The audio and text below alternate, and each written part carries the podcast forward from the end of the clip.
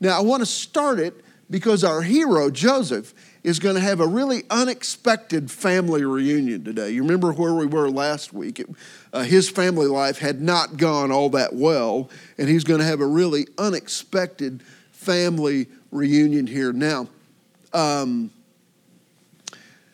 do you like watching the? Uh, I do, although I, I can hardly stand it sometimes. Do you like watching the videos that they show of military people who surprise their kids in school or their wife at work or their husband at work? Or you see, you know what I'm talking about, don't you?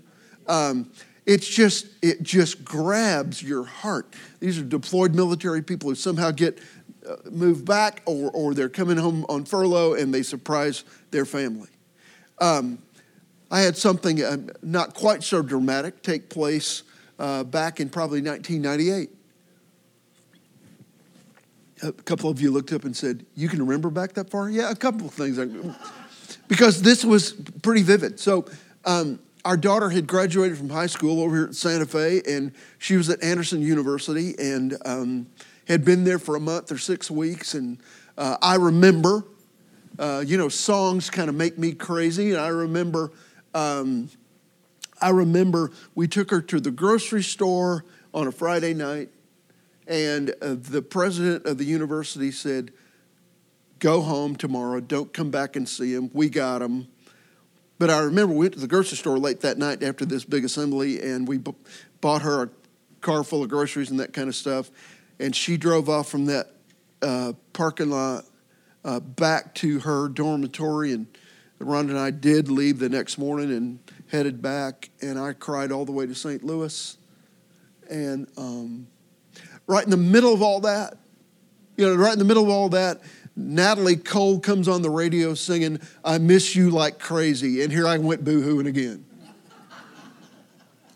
then, about five or six weeks later, I was on a Friday morning, I think, I was back in my car out of the garage to go to an early meeting of some kind. And I, I did one of these. What? Her car was in the driveway. She and uh, a couple of the Anderson kids, a couple of the kid, other kids from Crossings, they were at Anderson, said, let's, let's take a long, let's skip classes on Friday, take a long weekend off, go home. And they had driven all night she got in at two or three o'clock in the morning. Was it? So I, I, I literally parked my car, went in, peeked into her room, and there she was. And I can't tell you what a marvelous surprise that was. An unexpected family reunion. This one that we're going to talk about today was 22 years in coming, if, I, if I'm doing the chronology right. And the last time these 11 people had been together, it really wasn't going all that well. Okay? Now, let, let me give you a little bit of background. Okay? Um, when the Egyptians began to feel the effects of the predicted famine, so we're, we're going to look at a couple of places um, here in just a minute, but um, um, actually, Steve, if I can get you to, I'm going to have you read a couple of verses and then I'll have you read our lesson in a minute. So cue up 4157 in just a second. Uh, the Egyptians began to feel the effect of the predicted famine. So for seven years, things were great. And Joseph led the nation uh, under the uh, uh, auspices of Pharaoh to just gather all the grain they could. And they built granaries and they filled them and they built more and filled them. And then the famine hit. So people still um, in the region still had money to buy grain. And when they would come, Pharaoh would send them to Joseph and he'd sell them grain. And this was going on for those years of famine. The famine didn't just affect Egypt, it affected kind of the known world, but certainly that region of the world, including uh, Canaan, which is where kind of the uh, Israelite family, the family of faith. By the way, when I say Israelite, I'm talking about Jacob and his 12 kids, 13 kids really, um, because his name was changed to Israel. So when you think about Israel, this is where it all starts. Uh, about here, there were 75 of them or something like that. with all the kids and grandkids and you know all that. So uh, Jacob gets his. He tells his kids, um, his sons, go over to Egypt. I hear they got grain. Take some money and buy us some food. We're going to starve here. Uh, Steve, read 4157. And all the countries came to Egypt to buy grain from Joseph because the famine was severe in all the world. Okay, it was all the world, all there, the known world, including Israel. So um, uh, now, I think, okay, this is going to be kind of after the story. So we'll see this next week, and we'll be in 43 and 45 next week. So we'll see this a little bit next week. But Steve, jump over and read 45 6. This gives us a chronology, I think. Joseph is later going to give them this detail, give us this detail. For two years now, there has been famine in the land. And for the next five years, there will not be plowing and reaping. Okay, so if I read that, there have been seven years, and now there's been two, two years of famine. Catch that? We don't catch that till later. So it's, it's nine years since Joseph has been appointed as the prime minister of Egypt. There have been seven fat years. You remember those sleek cows? All right? And now there have been two years of famine. We're in the in somewhere in the third year or so, or in the second year of that. Now, so Jacob sends the sons to Egypt to buy food, but he only sends 10 of them. Why?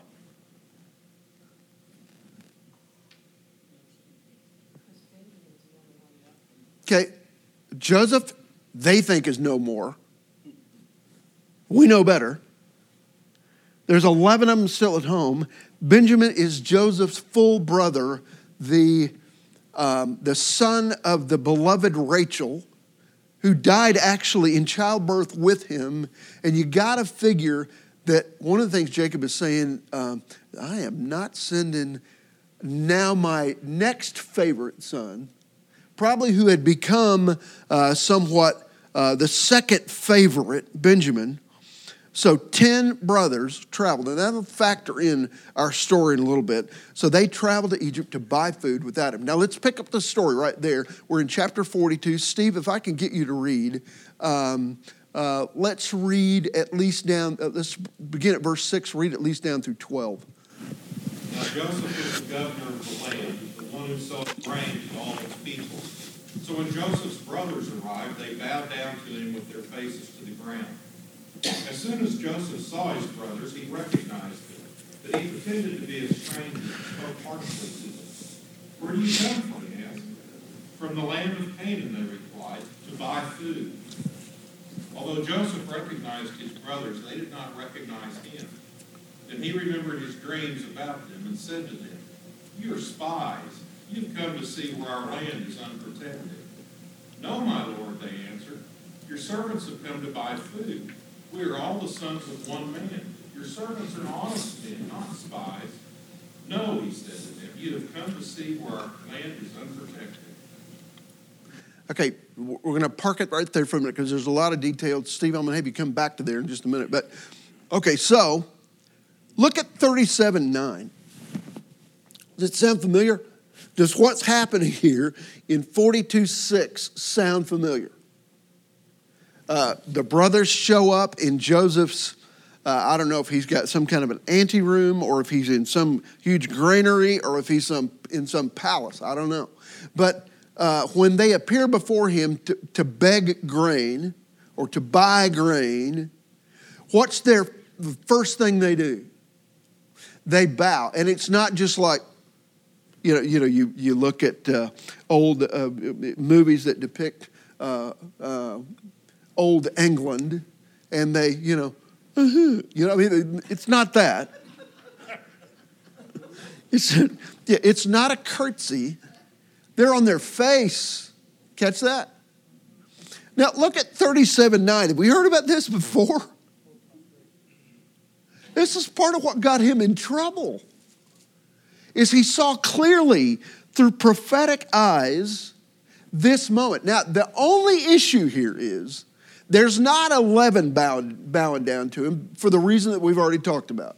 Benjamin is not there. But Benjamin will be there later, and it will take place. Okay? So we've got that going on. Now, in verse, as, as Steve read verse 7 and 8, I hope you caught this that Joseph recognizes his brothers, but it's not, they don't recognize him. And uh, so he uses, uh, he's gonna, gonna use some interrogation tactics here. But imagine the look on Joseph's faith. This, this face. This is going to be uh, a, a, thousand times uh, different than my reaction when I saw Heather's little red 95 Honda sitting in our driveway. Now, I want you for a minute to think about what his face looked right here.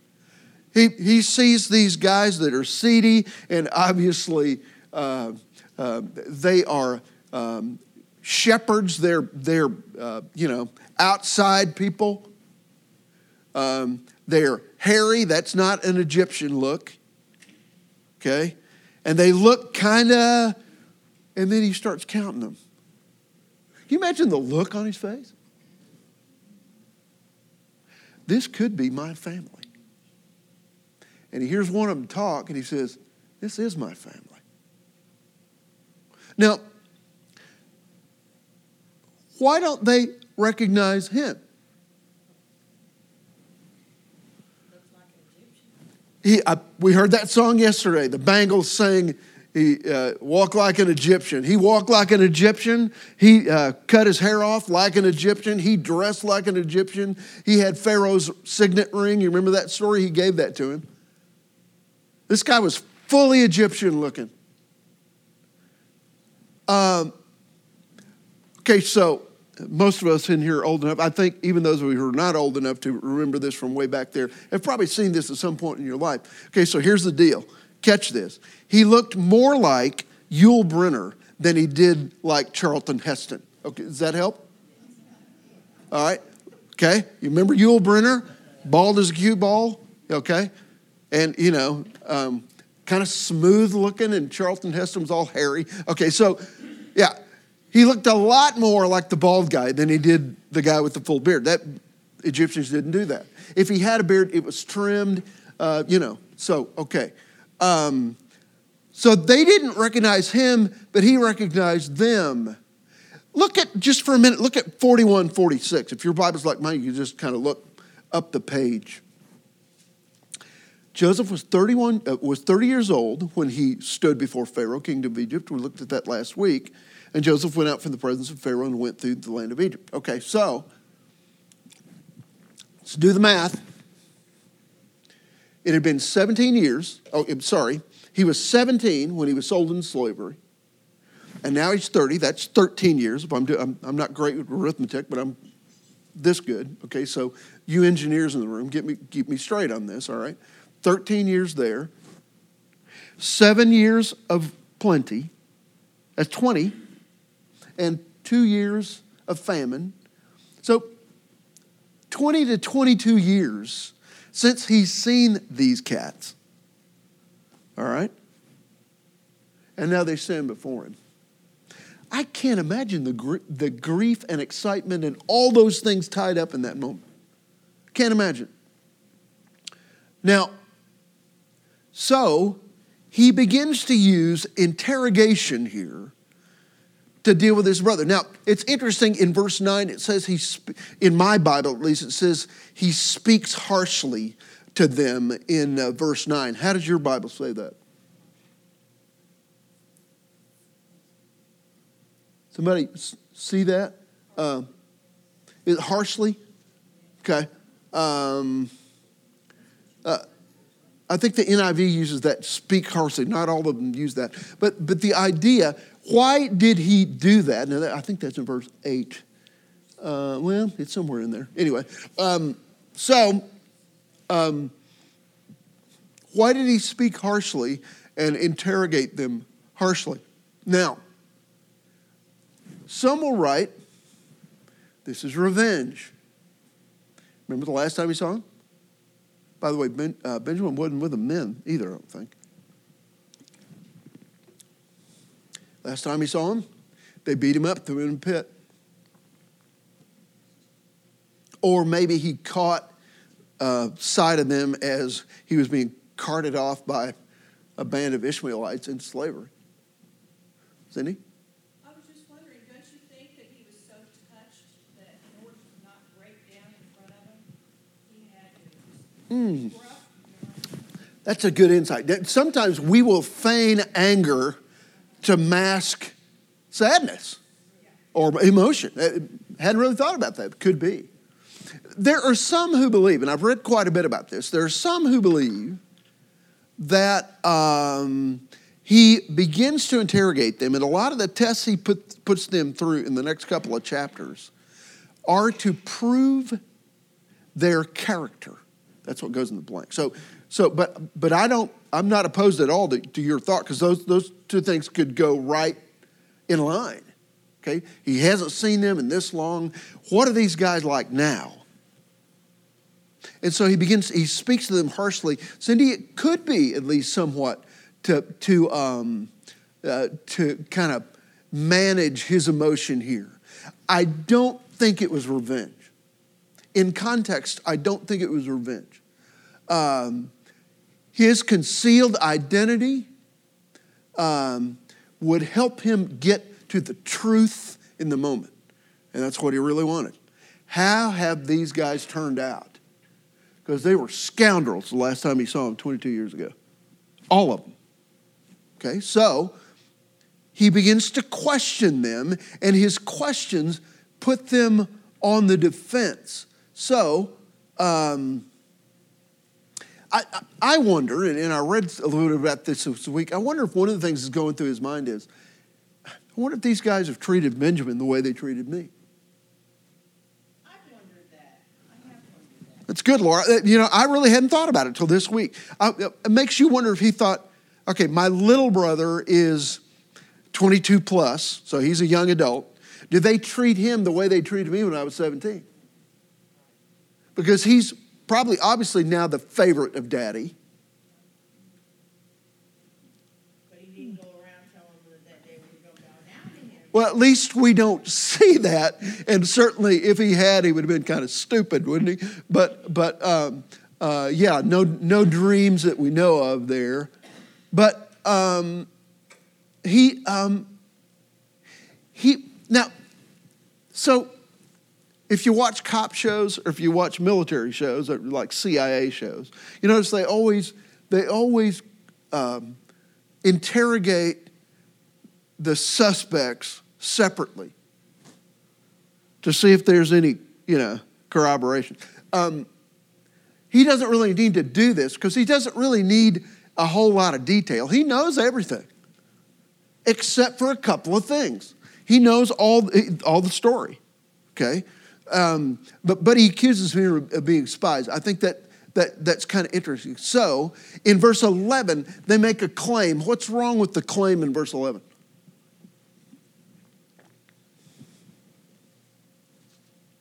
He accuses them of being spies, there to kind of scope out the land uh, in 42, uh, 42 um, 9 and 10. And at 11, they say, We are all sons of one man. We are honest men. Your servants are not spies. They're, ki- um, that's 180 degrees wrong. How do I know that? He knows that, by the way. Let's go to, um, uh, I think, I put, let's go to 37, okay? Somebody out loud read 31 down through 34. It's just a little paragraph. Are these guys honest guys? At least were they honest guys? No. So 37, 30. Uh, Laura, do you mind to read, start at 31 from 37 and read down to 34? Then the brothers killed a young goat and dipped Joseph's robe in its blood. They sent the beautiful robe to their father with this message Look at what we found. Doesn't this robe belong to your son? Their father recognized it immediately. Yes, he said, it is my son's robe. A wild animal must have eaten him. Joseph has clearly been torn to pieces. Then jo- Jacob tore his clothes and dressed himself in burlap. He mourned deeply for his son for a long time.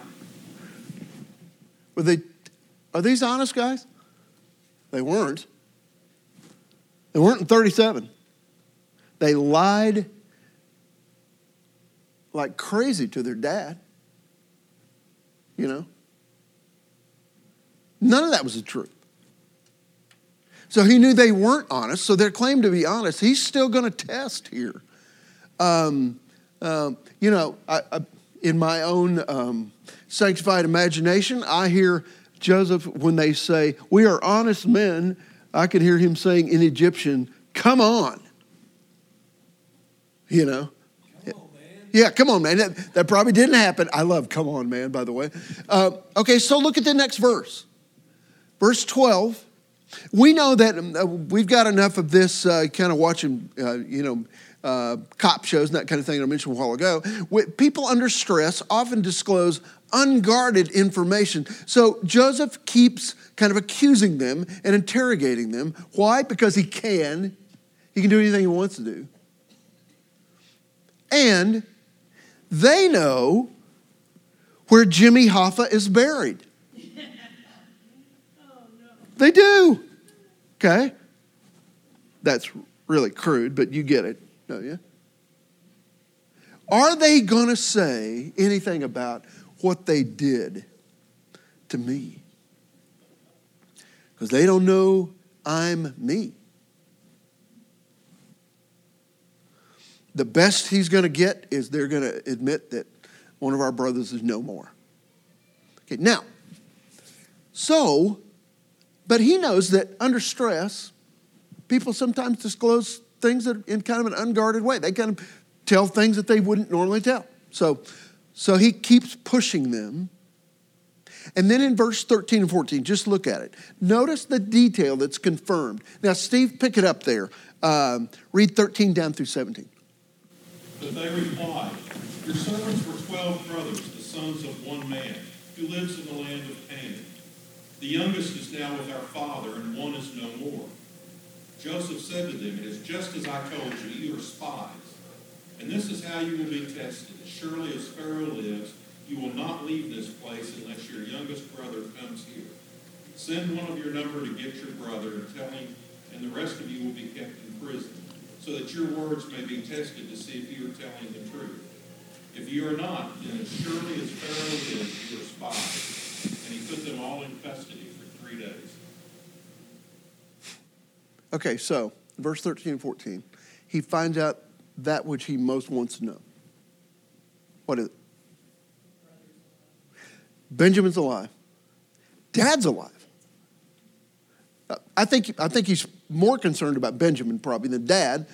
And he's probably a little bit, wow, dad's still living? You know? You remember when Joseph was went missing, supposed dead, Jacob said, I'm, I'm, I'm going to die. Uh, you know, he was, he was kind of that kind of guy. But um, uh, he'll say this two or three times in the story of Jacob. He'll say, uh, you know, beam me up, Scotty. I'm, I'm dying now. Uh, you know, it, it's, it's Fred Sanford saying, Elizabeth, I'm coming to join you, honey. Um, two or three times in that story. You remember that deal?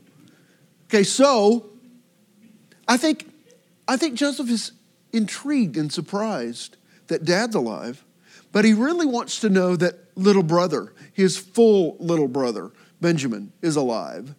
And so that's confirmed here. But his agenda in verse 15 and 16 was not what the brothers thought it would be. It seemed to them that he was giving them a chance to kind of prove that they, that they are Hebrews, that they are Israelites. He knew that. Um, he didn't really need that. So his agenda is different from theirs. And he gives them here in verse 17 kind of a three day timeout. What do, you, do you think? He puts, puts them on ice for three days. John?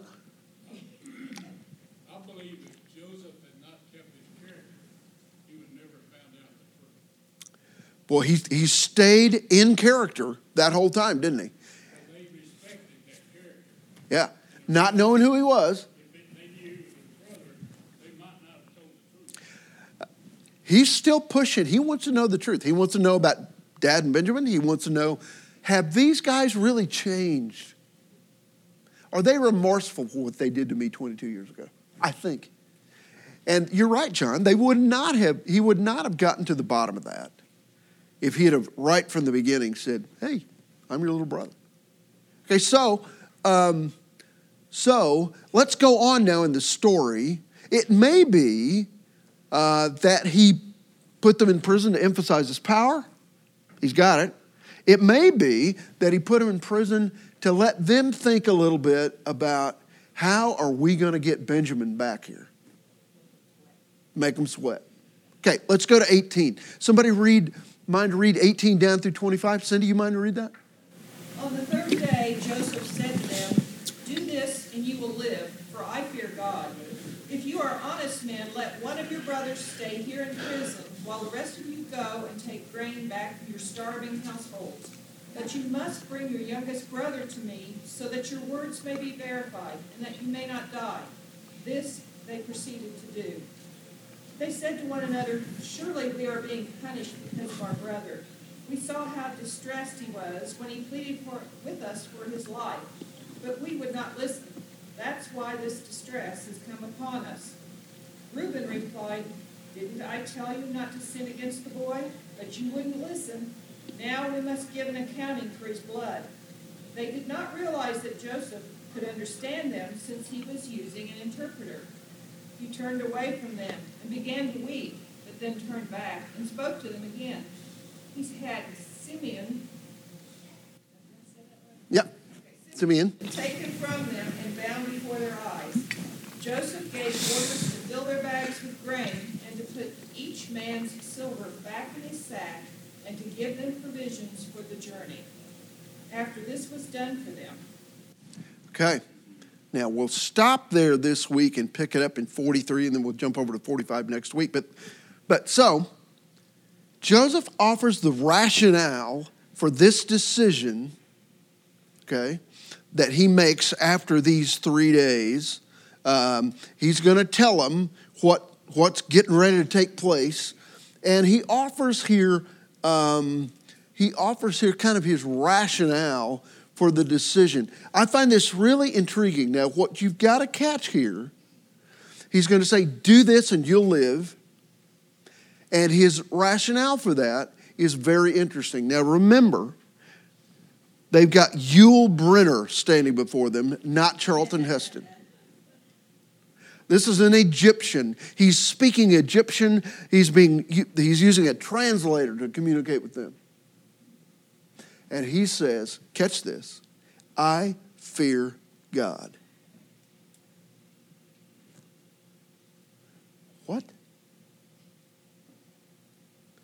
This guy, this magistrate, Pharaoh's right hand man, fears Yahweh? Do you really think they're thinking that, though? They're Uh, probably thinking about 500 other things. They're probably thinking about small g God. You're right, Joe. But he expresses it in such a way that I think he's hinting that your God is my God.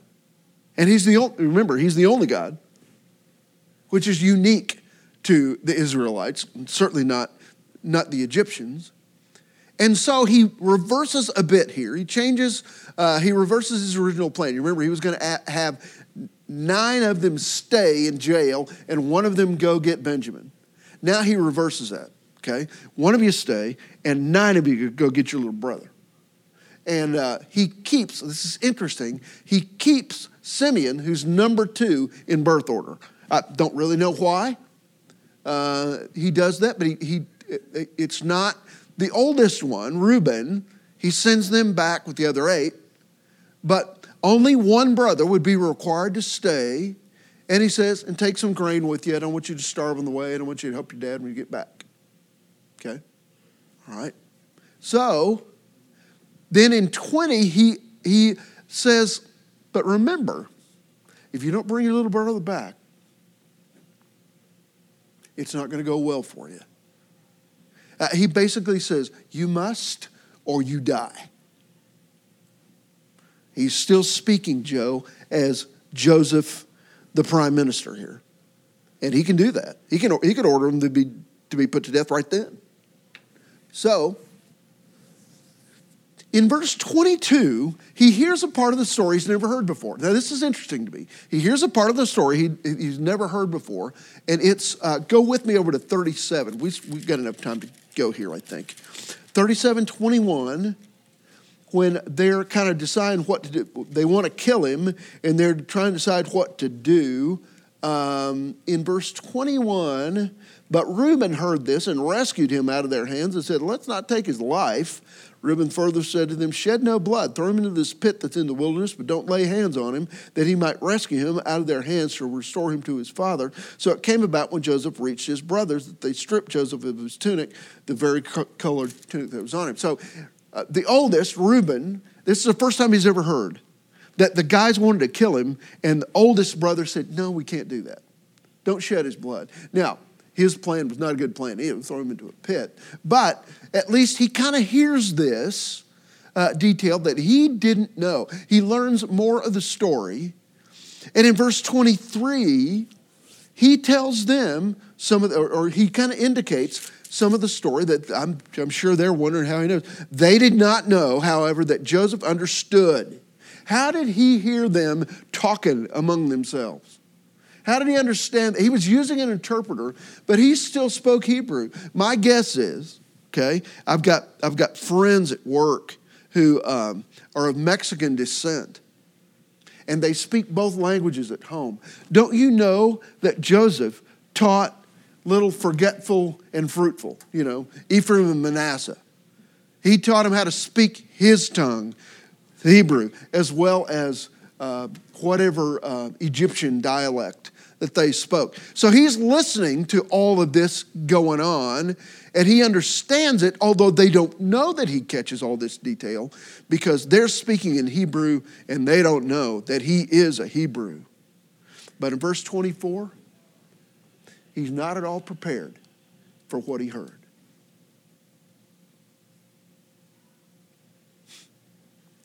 He um, says, Okay, we're going to keep Simeon here in jail. The rest of you go back and he just can't stand it anymore. I, I don't know. Cindy, I actually kind of wondered if he had kept Reuben after hearing that, would he have been tempted to go to Reuben's jail cell and say, okay, little, okay, big brother, tell me what's going on? You know what? I, I wonder. I wonder. Uh, and it certainly had some mercy on Reuben. And he knew Reuben was leading here in a lot of ways. So was Judah. So, this week, um, I helped bury my uncle. And uh, this was, this guy was two years younger than my dad, and they were really, really close. And they asked me to tell the family story, tell history about the family. And so I was happy to do that, and I'm kind of all ready to go. I'd written my manuscript and had it in my uh, in my hand there, kind of stuck in a folder, and getting ready to go up and, and speak and and um, they put me right after a video. Now, it, you got you know these days you got to do a video at every funeral. I, I, it's wonderful, but I had to watch this and then speak. And I saw, of course, you guys who know me well enough know my dad's name was Buzz in the industry, Buzz and Skeet. Skip is in this class. You know, somebody named all of them funny names. And as part of the video, I saw lots of, you know, pictures of them as kids. That didn't affect me a whole lot. I'd seen those before. But they showed pictures of the company and work and my dad, Buzz, when he was big and strong and it just wrecked me. And they, there was a song superimposed over that we listened to on the way up here today, and I still can't sing it. Uh, I listened to it Friday morning uh, on the way to an appointment and blubbered all the way to work. Seeing him surprised me. And eventually, I just couldn't hold it together. You know? That's what's going on in 24. He hadn't seen these kids in these guys in 22 years. And despite the pain, and there was a lot of it, he just can't stand it anymore. So in verse 25, he sends them back with grain at no charge. And he blesses them. And I think he puts the fear of God in them. I think. So, Joseph's life was all kind of set. He had it all going on. Had a, had a wife, had a lot of authority, a lot of, lot of power. He had two little boys that he dearly loved. And he was all set. And then this happens. Joseph's tears, I think, were proof that there was no selfishness there, no vindictiveness there. And we're going to see how it gets, it kind of all plays out in the last episode of this next week. His tears are proof of his lack of selfishness, his lack of vindictiveness for all time. And I began to think about a little bit if it had not gone this way, how could this have turned out? How could it have turned out? But I'm so glad it turned out this way. I'll meet you in chapter 43 and 45 next week, okay? Have a great week. Stay safe. See you soon. Happy Sunday.